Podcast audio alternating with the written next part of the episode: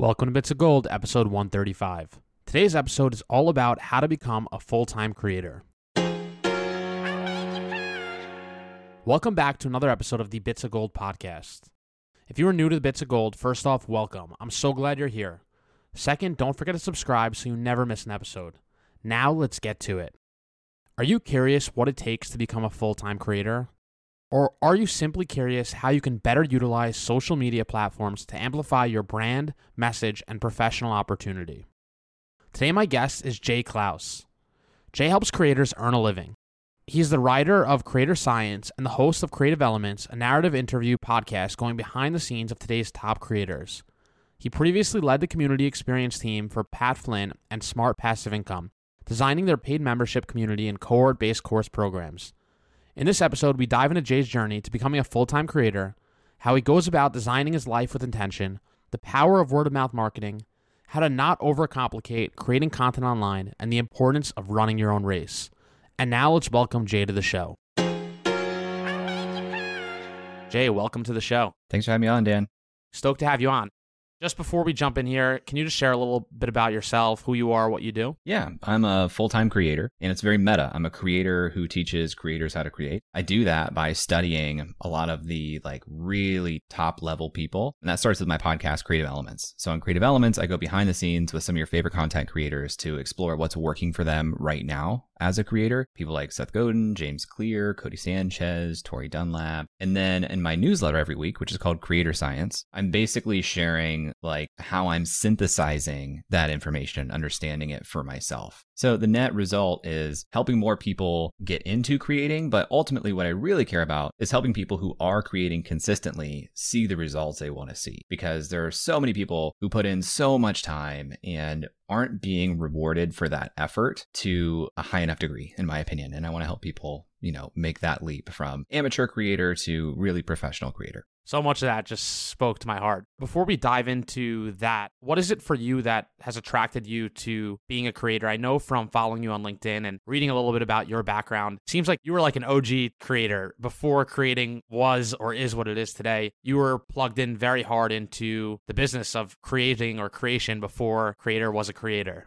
well, to be honest, I feel the same way about other people who started like 10 years before I did. I think that there are definitely more originals of the OGs, but um my background really started in startups and product. I helped co-found a company in 2014, and it was a software company, it was in the ticketing space, and I really enjoyed building products for people. That company had an exit and then I worked at another startup company leading product at that company. Again, I really liked building products for people, but the challenge within startups or software companies is that even if you talk to the customer and you understand exactly what the product should be, you then have to communicate that solution to your engineers, your designers. You have to get buy in from executives and things. And the final product that ends up happening and shipping out to customers is never what you envision because of compromises and committees and all these things. That was always really frustrating to me. What I found in 2017 when I started getting out onto my own was that content is a product and I could approach content like a product. I could build digital products and I could do all of these things without needing the permission or opinions of others. I could like really lean into what it meant to be an artist. And that like really, really spoke to me that I could make my own things that help people. I could design my own life really. And I've just been on this journey for the last almost six years because I want full agency over my time. And this is the best way I've found to have that. Can you share a little bit about what it means to you to design your own life? Yeah. I mean, I don't want to ever have the feeling I need to do this because this person told me to. like at the end of the day, as long as I'm not doing that, then I've probably created the opportunity for me to design my own life. Now, that being said, like my calendar is essentially my boss, but everything that went on that calendar was something that I chose. I want to spend time on the projects that I want to spend time on. I want to be able to basically turn that on a dime if and when I want to. I want to be able to clear my schedule anytime I want to go fishing with my dad, even if that was short notice. That's what it really means to me is to have full control over what my day looks like in the near term. That's control to me. I'm just curious for you, like, where does that drive or that desire come from? You obviously started your first business, it got acquired, you worked for a little bit for another company. Was that just through your professional experience? Was there sort of this moment where you said, like, I like that more than the alternative? That's a good question. I think in the first company, I was a co founder with that, but the vision was from somebody else. And so a lot of times, even on the product that I was building, he was really making a lot of the decisions and I had strong opinions. And it sucked to not be able to win that argument ever. And I've had some bosses for sure where I was like, you are making decisions that I completely disagree with, and it doesn't matter. Like, I just hated being in that position. I wanted to build a life where that was never the case. Makes a lot of sense. Before we jump into a little bit more around being a creator and what that entails, I'm curious just around the agency piece as well. Over the last several years, would you say that you've created some sort of a practice around getting more intentional or becoming more intentional? And if so, I'm curious what that looks like for you. Because often, especially with today's day and age, like you have an abundance of opportunity in front of you, right? Like you could do a million things when you wake up in the morning. A lot of people just go to the default that I'm just going to go today to go do the job that I signed up for and that's it. I don't know. Like I have at times practiced meditation. I did a 10 day meditation course a couple years ago. I've read The Artist's Way by Julie Cameron, where she talks about the practice of morning pages. So sometimes I'll have morning pages. I would say that I have continuously gotten better at just checking in with myself on a small day to day basis. And that practice, like, really just looks like anytime that I find myself uncomfortable, unhappy, unfulfilled, I recognize that as a problem that I've created that does not need to exist and can be questioned. And I'll do that. And sometimes when I feel like I've had a couple of days of being like really frustrated, I'll open up a document and talk to myself and basically be like, what's going on? What's happening here? What do we feel frustrated about right now? I'll eventually come to a understanding of where that feeling is stemming from and what needs to change. Is it as rigorous or consistent or explainable of a process or a practice as it could be? No. But like I have come to the understanding that I am in control of my emotions. I'm in control of my life. Anything that's going on that I don't like, ultimately I have set up the circumstance for that to be true and I'm complicit in it continuing. So if I don't want to feel that way, identify what it is and make a change. Love that. That makes a lot of sense. Before we jump into your business today, I know when you founded Unreal Collective, I'd love if you could talk a little bit about building that and leading that through acquisition. Yeah. So in 2017, I left that startup company that I was a product leader in. And the bet was I could make enough money to get by, but I didn't really know what that would look like. And I had a friend of mine who said, you know, if I was you and I had the network that you have, I would facilitate mastermind groups. I didn't know what that word meant. I didn't know what that was. I had him explain it to me. He's like, yeah, mastermind is like a group of people who have a common goal and they meet on some regular frequency and they just try to get like better. I thought, okay, yeah, I could do that.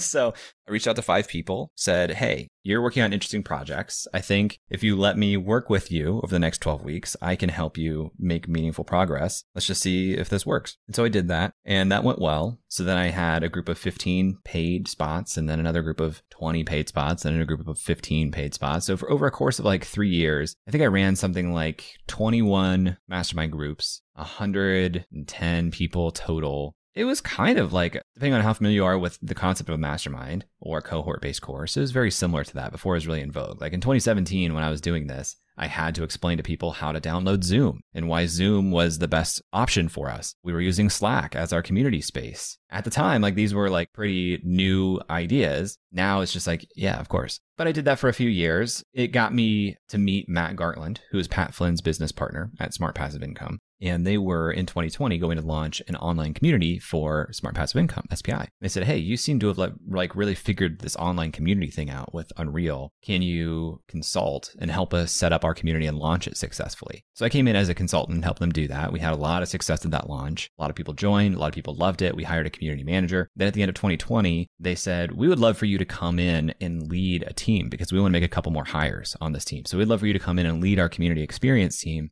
can we hire you? And I basically said, no, I have too much stuff going on. I couldn't manage that. And I'm not going to stop building my business. They said, well, what if we purchase your community and basically absorb it into SPI Pro, the community that you built with us? And that was interesting to me. So I joined the team to help lead community. Unreal was acquired, but my content business as a creator continued on the side. And that was how I spent all of last year, 2021. That's awesome. What were some of the biggest things you learned as you were building with the Smart Passive Income Media Group? Well, I learned a lot about like building a team behind a creator. We look at a lot of these big name creators today and we think they're just doing like all the stuff and it's like insane. And we're like, how can I do that as an individual? And we try. SPI had a team of at one point, I think 13 people. So I learned a lot about how they think about roles and divvy that up and where Pat's time is best used and how the team supports that. And they also had like this really interesting role that I've never seen in another company called solutions manager. And Mindy, the solutions manager, was wildly talented with automations and all things tech stack for the company. She wasn't like an engineer. She wasn't like coding the website or anything, but anything that was basically no code and automated. Not only did she set those systems up, but she documented them beautifully. It was amazing the knowledge base that she built to uh, like document here's how every part of the business works. That was really eye opening. Also got to see like how does this company run campaigns for product launches, things like that. I mean, they were using much the same tool set that I had set up for myself, ConvertKit, Circle, things like that. So I got to take a peek at that, how they thought about relationships and affiliate relationships and things like that. It was fun. I learned a lot. And Pat is like genuinely the person that he comes across as on his podcast. He's he's very kind, he's very thoughtful, he's very talented, he's very smart. But um sometimes you meet people and it's kind of like a don't meet your heroes moment and Pat's not that. Pat's great.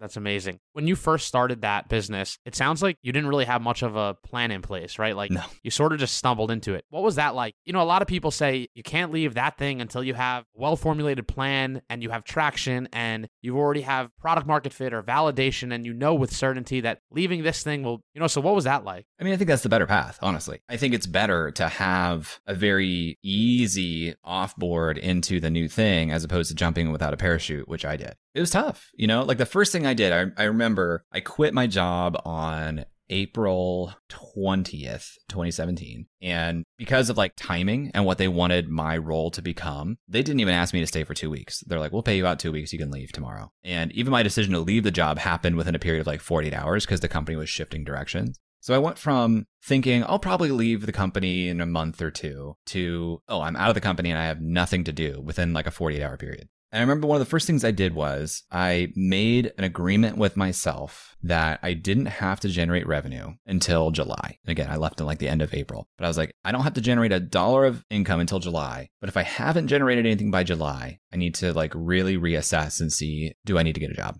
So I thought about the mastermind model. I was starting to pull people in to kind of test that. And I kind of just did math. I was like, okay, here are my expenses. I know what my own monthly burn rate is, how much I'm costing to exist on a per month basis. I think, you know, I could probably get 10 to 15 people to join this thing. How's the math work out if this is a three month period of time? So literally it's just a math problem. I was like, okay, if I get 15 people to pay for this, if 15 people can pay me, I think at the beginning it was $400 for a 12 week program, then I can afford the three months of existing to run the program. And that like was a flawed assumption. Not only was that like razor thin, no margin, didn't take into account taxes, didn't take into account seasonality of that business, didn't take into account the month of marketing these programs. So the first year was really, really tight. And I ran out of cash around October and realized, oh, I can't run another 12 week program through Thanksgiving, Christmas, and New Year's. I had a friend of mine basically throw me a lifeline. He was like, hey, you're really good at websites and emails. I have this SaaS company. My website sucks. I'm not converting them with emails. Can I pay you like a monthly stipend to help me with this? And that got me through the winter and I did better math.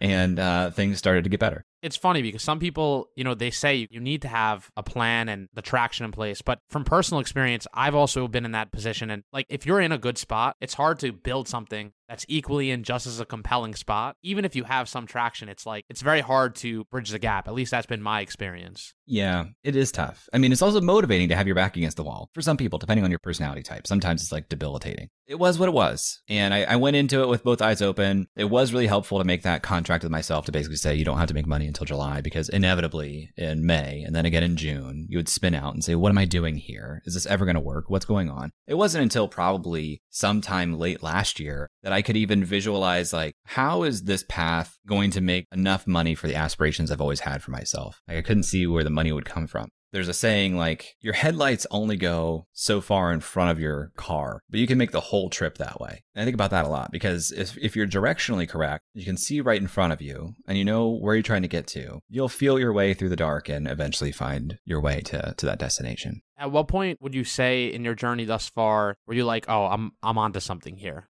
I honestly feel like that's mostly happened this year. I started writing in 2017. It wasn't until like this year that I was getting consistent signals of this is working. Like it was a lot of brute force and a lot of faith. Like I think people are paying attention to this. I think people like it. And you would get emails from time to time, you know, people saying like, yeah, I really like this one. But now I get people that find my YouTube channel, my podcast, my articles, and they're like, wow, I can't believe I didn't find this sooner. I've been reading everything today. I've been watching all of your videos today. That's a signal because I really do believe that you need to be, at least for a season of somebody's life, like their favorite thing for it to work. Because if you're not their favorite thing, if you're not somebody's favorite, or some number of people's favorite thing, word of mouth is not going to happen. And word of mouth is like how things grow. Yes, of course, like things spike and, and sometimes you get like luck with the algorithms or whatever. But what you really need is something that is good enough that every day there are people who like it enough. They're out there being an advocate for you. And that number gets a little bit bigger all the time. Because say 1% of your fans are huge advocates of you. That doesn't mean a lot when you have a full audience of 100 people. You know, that's one person out there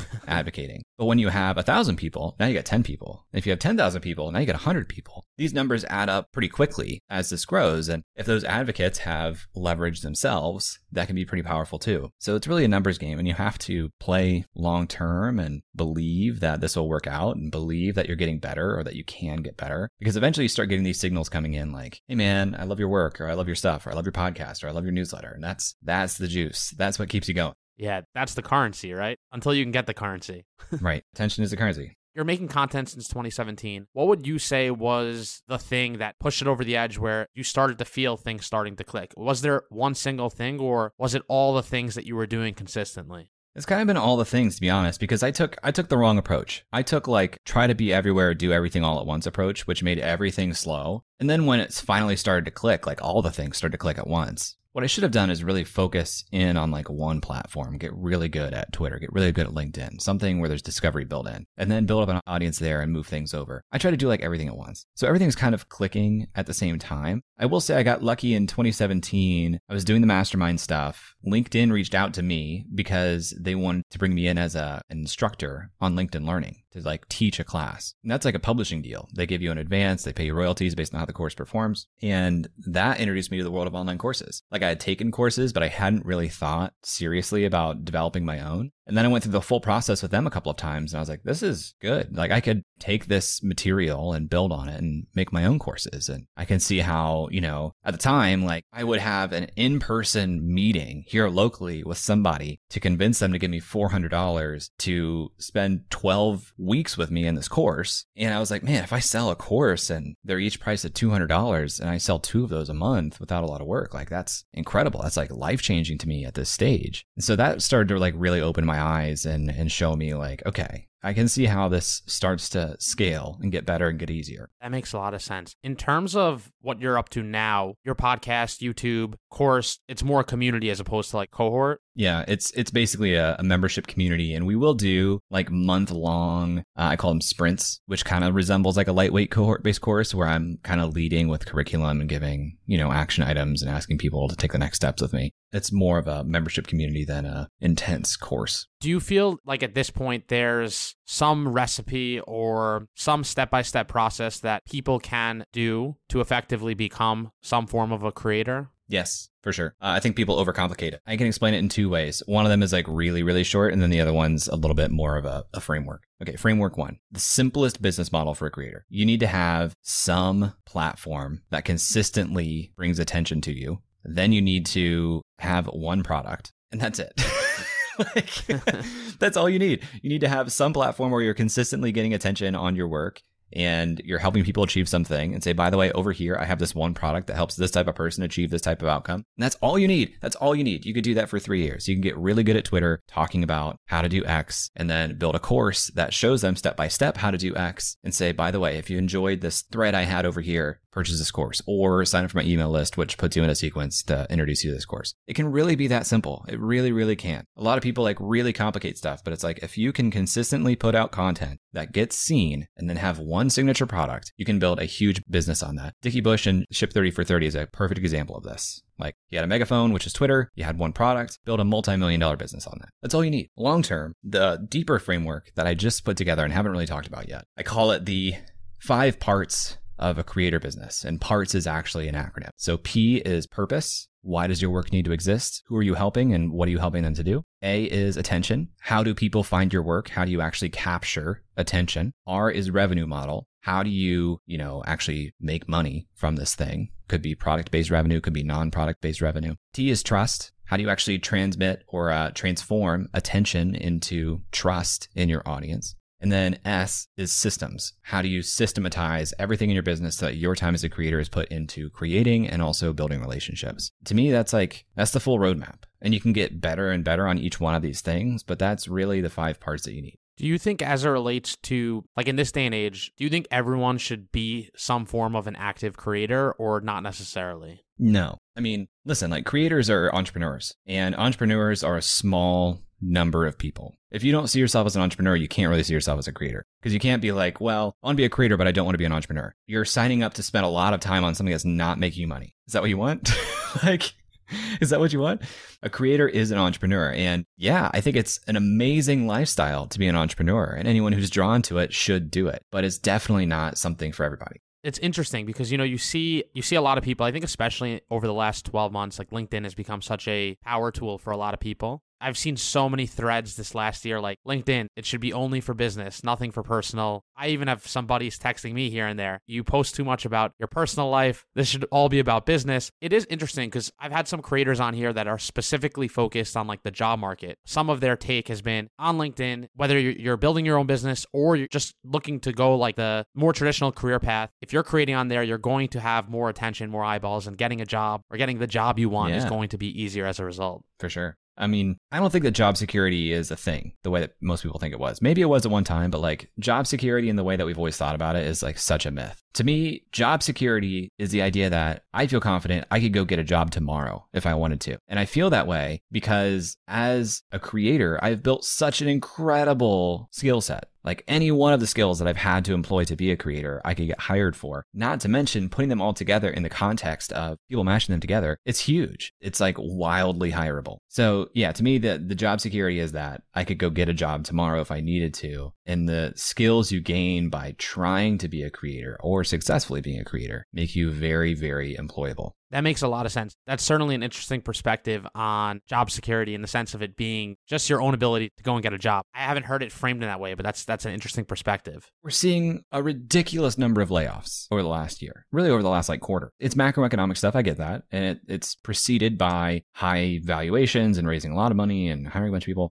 Like, how do you feel that like your employment contract can be terminated really easily by the company? It can also be kind of terminated by you pretty easily. Like, it's not really that strong of a agreement. You know, it's like for as long as you are employed, we'll pay you this, but it's not really protecting your employment. Like you could lose employment very, very quickly and have sometimes very little severance. And that's tough because if that happens in mass to a bunch of people and, you know, you were trained to do this role within this company that was found to be redundant or not unnecessary, you're now competing with a bunch of people who had that same role for fewer of those roles. It's tough. The most hireable, hireable people, employable people, are those that have a unique set of skills that, you know, really stand out in the hiring process. And you get unique skills by doing unique, exceptional things that you weren't trained by by another company, you know, that you taught yourself, that it was harder to acquire them than most people have. That's what makes you like really, really hireable. Yeah, absolutely. I would tend to agree. I think a lot of the general thinking of getting a job is the safest route or that's the best route, the smartest route. I think that that generally speaking, broadly speaking, is starting to evolve, but it's definitely interesting to see how all that will play out over the next several years. And I think that's why some people are tuning into a lot of this content around how to become a, a creator, how to make money as a creator, how to start a side hustle. Like I said, most people shouldn't be entrepreneurs or won't be. I shouldn't say shouldn't be. Anyone could be. I won't say should or shouldn't, but won't be because it's a hard thing to do. I'm not anti employment at all. Like, I think that we have a really antiquated view of employment. We tend to think culturally that it's this binary I am employed or I am not employed. But really, everyone sells a certain amount of their time for money starts there. How much of your time are you willing to sell and what are you being compensated for that for? Being full-time employed is not any different than being a consultant and having one client be 100% of your revenue. But like in one situation you are self-employed. It's the same thing. So, you know, if you if you want to build a life where you have full control over your time and you're not selling any of your time to any individual, there's going to be a period of time where you have to build that reality for yourself. And building that reality takes time in and of itself. So I find that probably the best way to build time for your future scenario is by being employed in a traditional 9 to 5 because it's a little less secure to have one client that's paying all of your bills than to have like an employment contract same thing. But the employment contract, you're probably going to be able to get by on like less effort, probably going to be paid pretty well. You have benefits. You can basically turn off after the hours that are not business hours and then use that towards your future business. Sometimes your job is so easy that like you can low key work on your future thing while you're supposed to be on the clock. So I'm not anti employment at all, but I think we have an antiquated view on what employment is and what self employment is. Yeah, you bring up a great point there. If someone's listening to this and they're starting from scratch and they aspire to become a creator, a paid creator that's doing this professionally or as a side hustle, what would be your recommendation on the best place to start? You got to start with that first part of the parts framework, the P, the purpose. What is the purpose for your content? What is the purpose for your business as a creator? Who are you helping achieve what? Because if you don't have that, like nothing else really works. Maybe you get some attention, but if it's not targeted and it gets targeted by your purpose, if it's not targeted, how do you win with those people? What do you create for them next? If it's like this varied group of who knows. So you got to start with your purpose because I see a lot of people who have what I would call directionless ambition. Like they know they can accomplish things, they want to accomplish things, they don't know what yet. And so they get funneled towards like productivity advice because they just want to do something. They want to feel like they're doing all the things. But like productivity is a means to an end. What is the end? What is the thing you're trying to achieve? You need to know what that is. And the best place to start is where you have unique, earned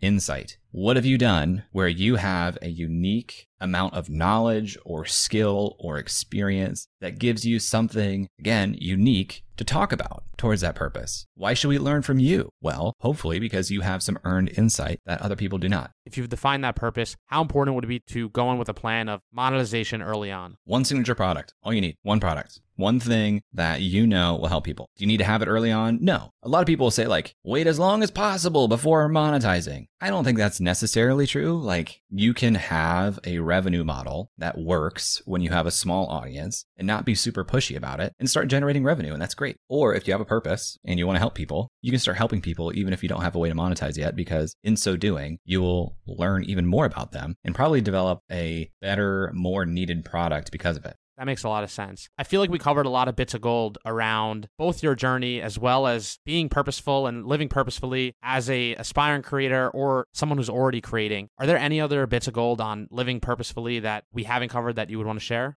I would say I see a lot of people who get stressed out and upset and sad because they are comparing themselves to people with a lot more success than they see themselves having right now. And I want to warn you that You'll always move the goalposts if you aren't really honest with yourself about what you want and have a practice of reflection to say, did I achieve this? You don't want to keep moving the goalposts because you'll never be happy. You don't want to compare yourself to others because they have a unique set of circumstances that are not your own. So it's not fair to yourself to compare yourself to them. A lot of people that you really look up to, they have made decisions, compromises, trade offs that you might not be willing to make. They might have also started the game with a different set of rules or advantages. So it's not really fair to yourself to compare yourself to others. Easier said than done. But as long as you recognize that and accept that, you will get better of snapping out of those those comparison traps. Absolutely. Love that. Where can people connect with you, get a hold of you, follow you? Well, if you like listening to me, you can check out the podcast Creative Elements here in the same podcast player. I think you'll like it. I interview pretty uh, big name creators about their creative businesses. Otherwise, just search my name, Jay Clouse, on pretty much any platform and you'll find me. wherever you like to spend your time. Awesome. Thanks so much for coming on the show today. Yeah, thanks for having me, Dan. All the links for this episode can be found in the show notes. Thanks so much for tuning in to another episode of the Bits of Gold podcast. If you can please leave a review on Apple Podcasts or Spotify or wherever you listen to your podcasts, it would really mean the world as it truly helps with growing the show. That's all for today. Thanks for living with purpose today and every day, and I'll see you next time. I love your podcast. This is gold. This is where it's at.